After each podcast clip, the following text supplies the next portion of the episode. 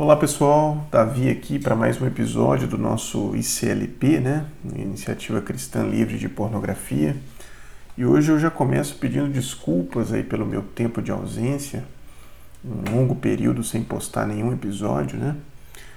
E gostaria de mandar também um abraço né, ostensivo a todos os ouvintes, todos os nossos ouvintes.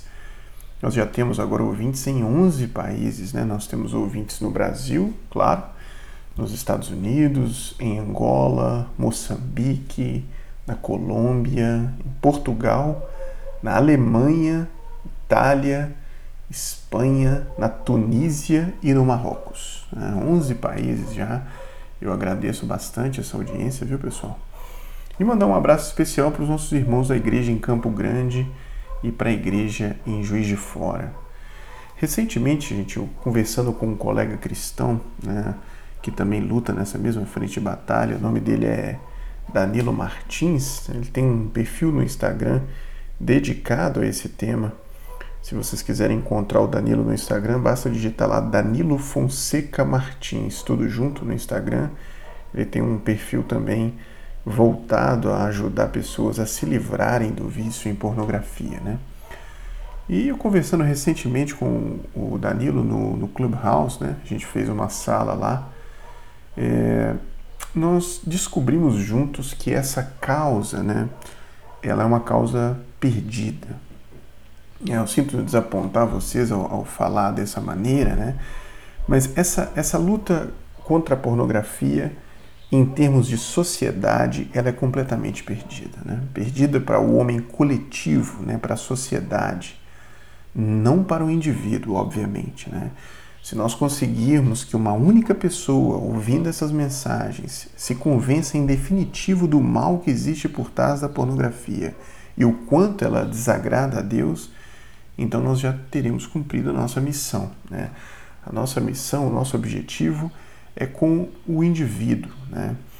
porque é, até em termos proféticos, né, nós sabemos que a sociedade ela caminha para a, apostasia, né? ou seja, para um afastamento progressivo dos valores de Deus.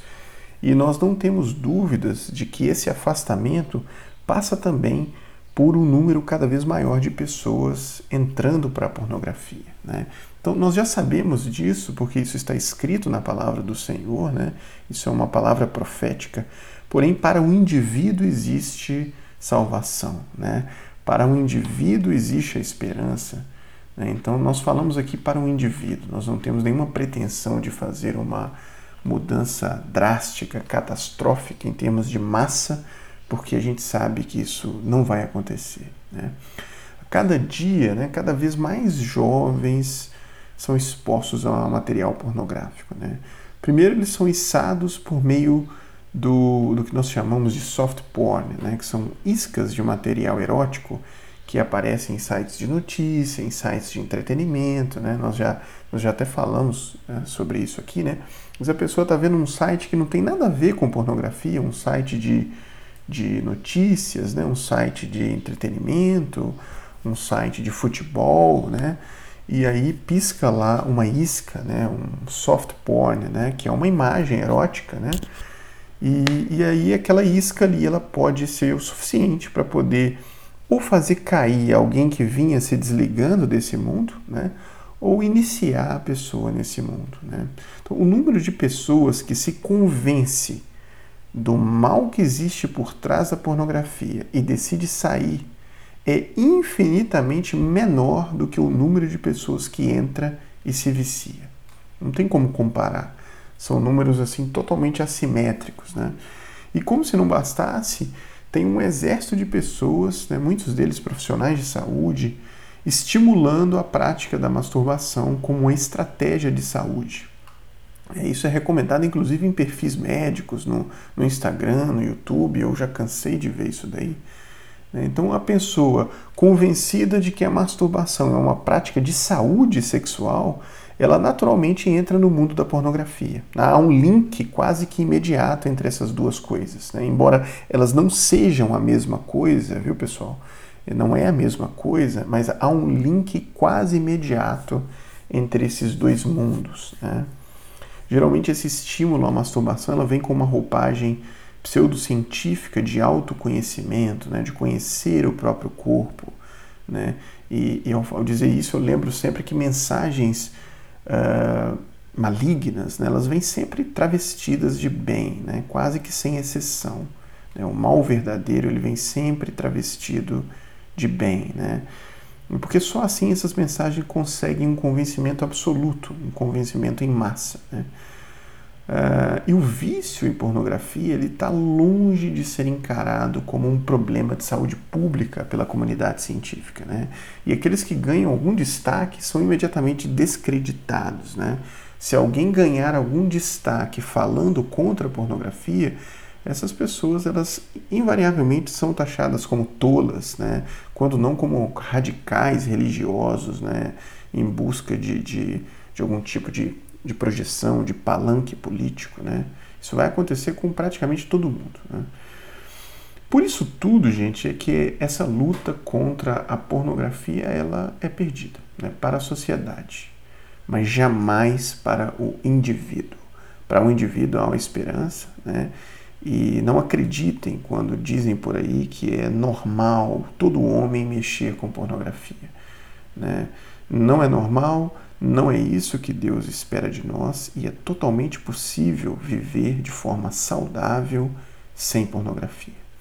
Eu gostaria de fechar esse episódio lendo com vocês um, um texto da palavra do Senhor. Se você tiver a Bíblia aí com você, abra sua Bíblia em 2 Tessalonicenses, na segunda carta do apóstolo Paulo aos Tessalonicenses. Uh, no capítulo 2, nós vamos ler do 7 ao 12. Então, 2 Tessalonicenses, capítulo 2, do 7 ao 12. Então vamos lá. Com efeito, o mistério da iniquidade já opera e aguarda somente que seja afastado aquele que agora o detém. Então será de fato revelado o iníquo, a quem o Senhor Jesus matará com o sopro de sua boca e o destruirá pela manifestação de sua vinda. Ora, o aparecimento do iníquo é segundo a eficácia de Satanás, com todo o poder e sinais e prodígios da mentira, e com todo o engano de injustiça aos que perecem, porque não acolheram o amor da verdade para serem salvos. É por este motivo, pois, que Deus lhe manda a operação do erro, para darem crédito à mentira, a fim de serem julgados todos quantos não deram crédito à verdade. Antes, pelo contrário, deleitaram-se com a injustiça. Nós não temos dúvidas, pessoal, que o mundo da pornografia integra esse mistério da iniquidade e integra também a operação do erro. Então, esse texto nos encoraja a ficarmos bastante vigilantes né, e ajudarmos uns aos outros a nos libertarmos, em definitivo, da pornografia. Fiquem com Deus, que o Senhor abençoe cada um de vocês e suas famílias. Um abraço, até um próximo episódio.